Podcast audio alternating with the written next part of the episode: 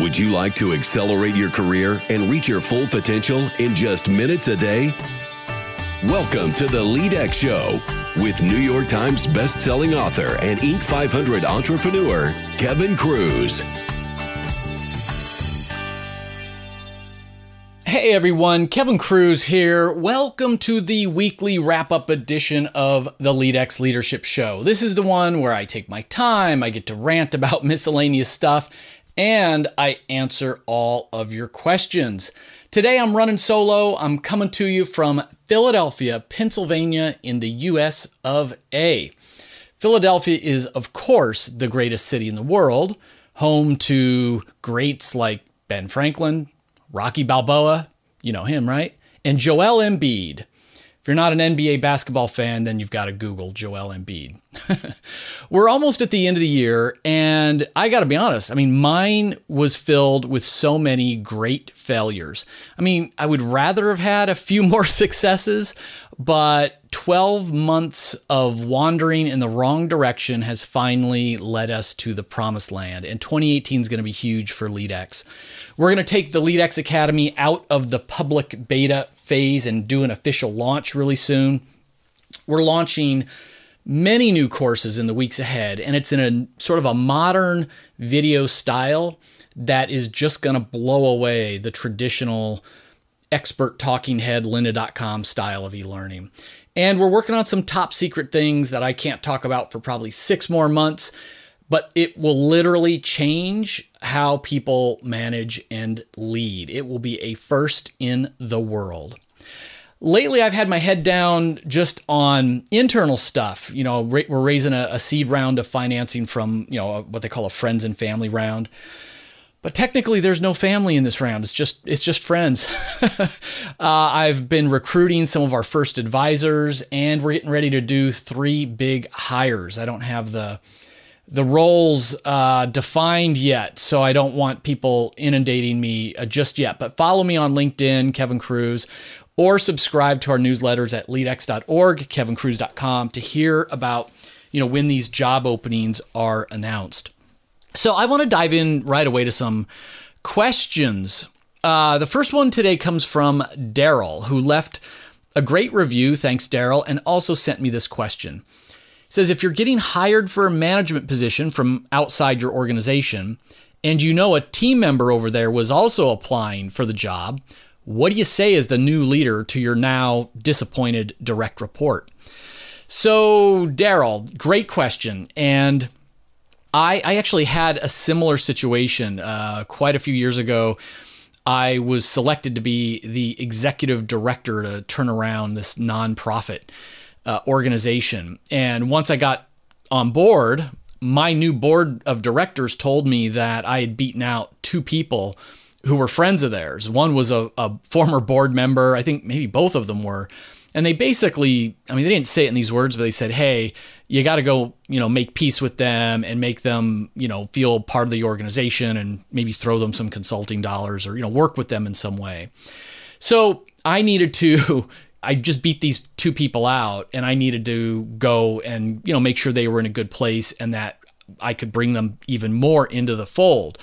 So, you know, my advice, like what I did in that situation, uh, I, I, didn't put it off. You know, that's just going to fester and make people wonder on both sides of it.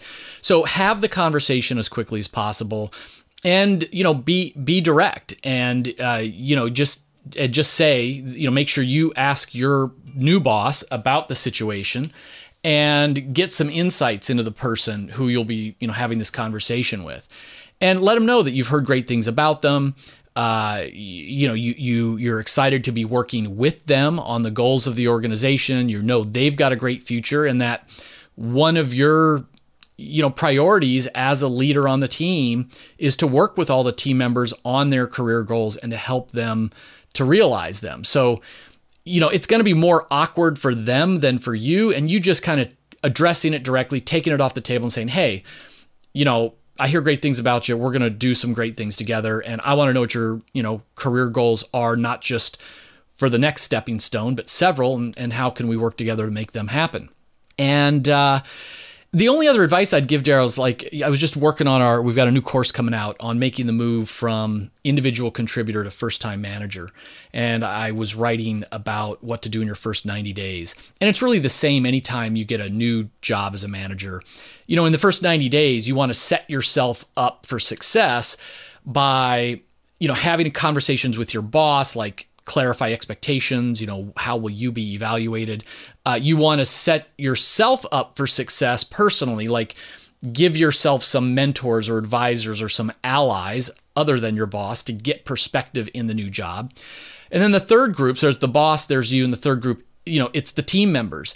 And in those first 90 days, it's critical that, you know, start off by giving a lot of positive feedback, not fake, but look catch people doing things right and maybe withhold some of the constructive uh, criticism for a while you know get their ideas before you start offering your own ideas and learn about them as people the best thing you can do is you learn the names of their children and their their significant other and what they like to do outside of the work. It's going to show that you care about them as people. You don't do those things right, and uh, you'll have a good relationship. You know, no matter what the situation was before. I got this random email just recently from Cheryl, who was asking about a replay of a live webinar we did back on December 1st. We had an incredible webinar. Mike Vardy, who, uh, you know, I've been called like the king of productivity. I think Mike Vardy is is is right up there and definitely one of the most unique thinkers. His webinar was called Turbo Boost Your Productivity with Time Theming. And Mike and I, you know, talk a lot and believe a lot in theming your your days, your months, your your year.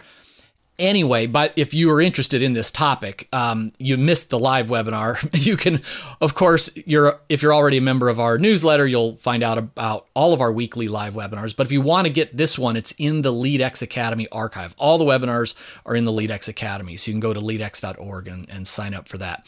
Anyway, uh, Cheryl was asking about how she could watch it again because she was picking her three focus words for 2018, and she's got two words and is needs a third. Now, I don't boil my you know goals or intention areas into um, words that change per year, but I think it's a great idea. You know, a lot of people have long goals or a page full of New Year's resolutions, and we all know most of those fail. But by really thinking about areas of improvement, areas of opportunity, you know, for an entire year, uh, you know, I think it's just tremendous. And whether it's just more like a word like adventure, you know, telling yourself to go out and have more crazy fun and get into trouble, or whether it's about launch and that means you're going to launch your new business, or whether it's no carbs uh, for health or whatever your words are you know i think this idea this is the time of year right? Two more weeks until we start 2018 and it's always artificial. In fact that's one of mike vardy's crazy things is he doesn't start his year in january but you'll have to you know, uh, hear him explain that idea. So anyway, just it's a good time of year to be thinking about what are your goals for 2018, what are your priorities, and possibly think about what's your one word, what's your three words for 2018. And this sounds like I made it up, but literally five minutes ago, when I was processing email, an email popped in from a listener named Tony. And he says, I'm about to speak in front of the whole company. For some reason, I am nervous. I'm focusing on things that I've learned by listening to your podcast. Thank you for helping me. And I think that's a tremendous email. Tony, that means a lot just to hear that our work is impacting, you know, having a positive impact on you. That's why we do it. And um, what I wrote back to Tony, I hit back a real quick reply. I said, Tony, you're the man. Remember, it's hard to be nervous when your heart is on service. And so, you know, I speak a lot and I used to be very nervous. And when you are when you're public speaking and you're you're nervous, not like excited, that's different. When you're stressed, you're you got those bu- negative butterflies. It's because you're thinking about yourself. That's your ego. You know, what if I fall down? What if I forget my lines? What if I stumble? What if they ask me a question that I can't answer? So all of these things are, you know, low self-worth questions like how will they judge me? And you need to flip that around. You need to realize when you go, when you take that step on that stage, you are now serving them. It's just how can I serve them? And I take it down to my goal is to serve one person. Like in a room of a thousand people, yeah, I hope there's a standing ovation and it happens every now and then. But my goal is to walk onto that stage and to connect with one person, make a difference in one person's life. And it's not to know everything, it's not to have answers to all their questions. It's not to speak without verbal pauses. I will have ums and ahs. I may fall down on the stage. What the slides may go black or the computer's going to break. I don't really care about any of that anymore because I just want to help one person. If I've helped one person, then I'm happy. I'm fine. I'm I'm I can live with that. So Tony, go out there and kill it. So this was another question that came in, uh, and I think I'm going to keep this one anonymous. he says my team leader tends to be long-winded in staff meetings. His boss is very long-winded and a verbal processor. This leads to what seems to be hours of wasted time as they repeat themselves and have conversations to work through topics where our input is not sought or really appreciated. And what are some ways I can help to influence them to have a separate conversation that doesn't hold up the rest of our team? Are there any other ways to help this situation to become more productive? And so, you know, this is a situation where if you're the boss or you're the facilitator, the assigned facilitator of a meeting, this is just a facilitation issue. You know, you pay attention to when someone's going too far down a rabbit hole or too far off on a tangent or having a conversation that doesn't require everyone else in the room. And that's when you interject as the boss or the facilitator and say, hey, it sounds like you guys are having a great conversation. Do you mind, uh, you know, taking it taking it after this meeting so we can get back on point and just make the best use of everyone else's time you know or can we put this on the parking lot talk about all the things that affect all of us and then maybe those of us who don't need to stay can leave and then we'll pick this topic back up and, and that's great facilitation when it comes to your boss and or your boss's boss you know not having a clue which is horrible it's tough. I don't know there's a lot. You know, it's tough enough to change ourselves, to change change our own behaviors it's really, really hard to change someone else's behavior, especially when they don't feel the need to change. They're not ready for change. And so you've got three choices. You know, one, get a new job, get a new boss. Two, decide you're going to stay in the situation as is and make the best of it. Like we can all learn from negative situations. You know, if I am racing somewhere and I'm getting stuck in red light after red light, it can be very triggering, right? The stress goes up and I'm mad and I'm cursing the red light. Or I can be grateful for the red light because it's giving me an opportunity to practice patience or mindfulness or my box breathing, you know, to stay calm. And so, you know, you could say, all right, I'm just going to use this as an opportunity to observe like an anthropologist, you know, like a, a scientist observing the baboons, you know, in the wild. Huh, you know, look at how they're communicating. What are they doing well? What are they not doing well? How is this derailing? Use it as a chance to observe yourself, you know, to develop patience and mindfulness and breathing. Um, the third option is to say something. And I, you know, this is a high risk game with low odds of success. If you have high trust, like if you have a really good relationship with your boss, then sure, at the right time, in a moment of privacy and safety, bring it up to him or to her and say, you know, hey, can I give you some feedback about the Monday meeting? Or can I give you some feedback? Uh, I've got some ideas on how our team could be more productive. And when they say, oh, sure, then you give them you bring this up and give them you know your idea you bring up the issue um, but other than that it, the only other thing that you could work is wait for a time of crisis you know a team member turns in a report late and it's an opportunity for you to explain that that person wasted four hours this week in their meeting that they didn't have to be there and if they if your boss would let people out of the meeting when they had side conversations then you guys would be more productive. So again, those are the opportunities, moment of crisis, moment of high trust and safety, but again, high risk game with low odds of success. I mean, it comes down to not to beat a dead horse on this, but great leaders, a great manager wants to do better. So they're going to want to do 360 surveys on themselves to find out what you guys really think. They're going to want, they're going to ask you, how can I do better? They're going to have an, out, an, an outside coach or an executive coach that's going to challenge them. You know, where can I do better? But if they're not already in that growth mindset, that self development mindset, it's really tough to change their behavior. Now, this is a jump cut. We got a question about doing podcasting because I guess in one of my webinars on how to become a Forbes writer, uh, how do you, you know, like I revealed in a webinar uh, a week ago, like how to write for Forbes Inc. or there's about a, I gave a list of 150 websites, you know, that are looking for guest writers.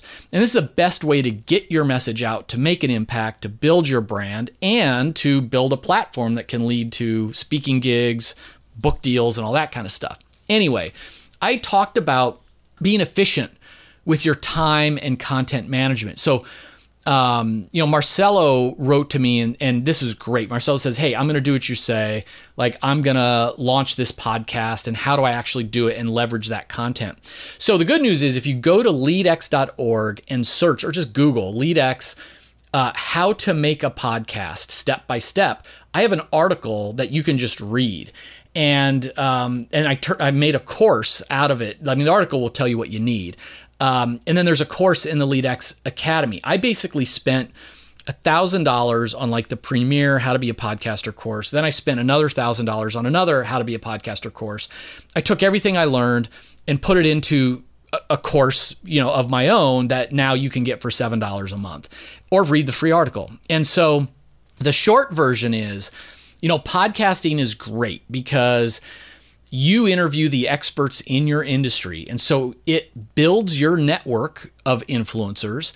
Uh, your brand increases from the halo effect, like their brand is going to wear off on you. And their audience is as they promote their their interview on your show, you start to pick up pieces of their audience. I mean, podcasting is phenomenal for that. And all you need for a podcast is, you know, a MacBook laptop, an AT2020 microphone, USB, just plugs right into the MacBook, nothing fancy. You can use Skype to do audio recordings. You do Skype calls with your guests, and then you record those calls with free software called Ecamm Recorder. I think it's E C A M M. And then you take this recorded audio file, you send, you get it made into a transcript. I send mine to rev.com, R-E-V.com. Uh, I think it's a buck a minute or something. There are cheaper ones out there.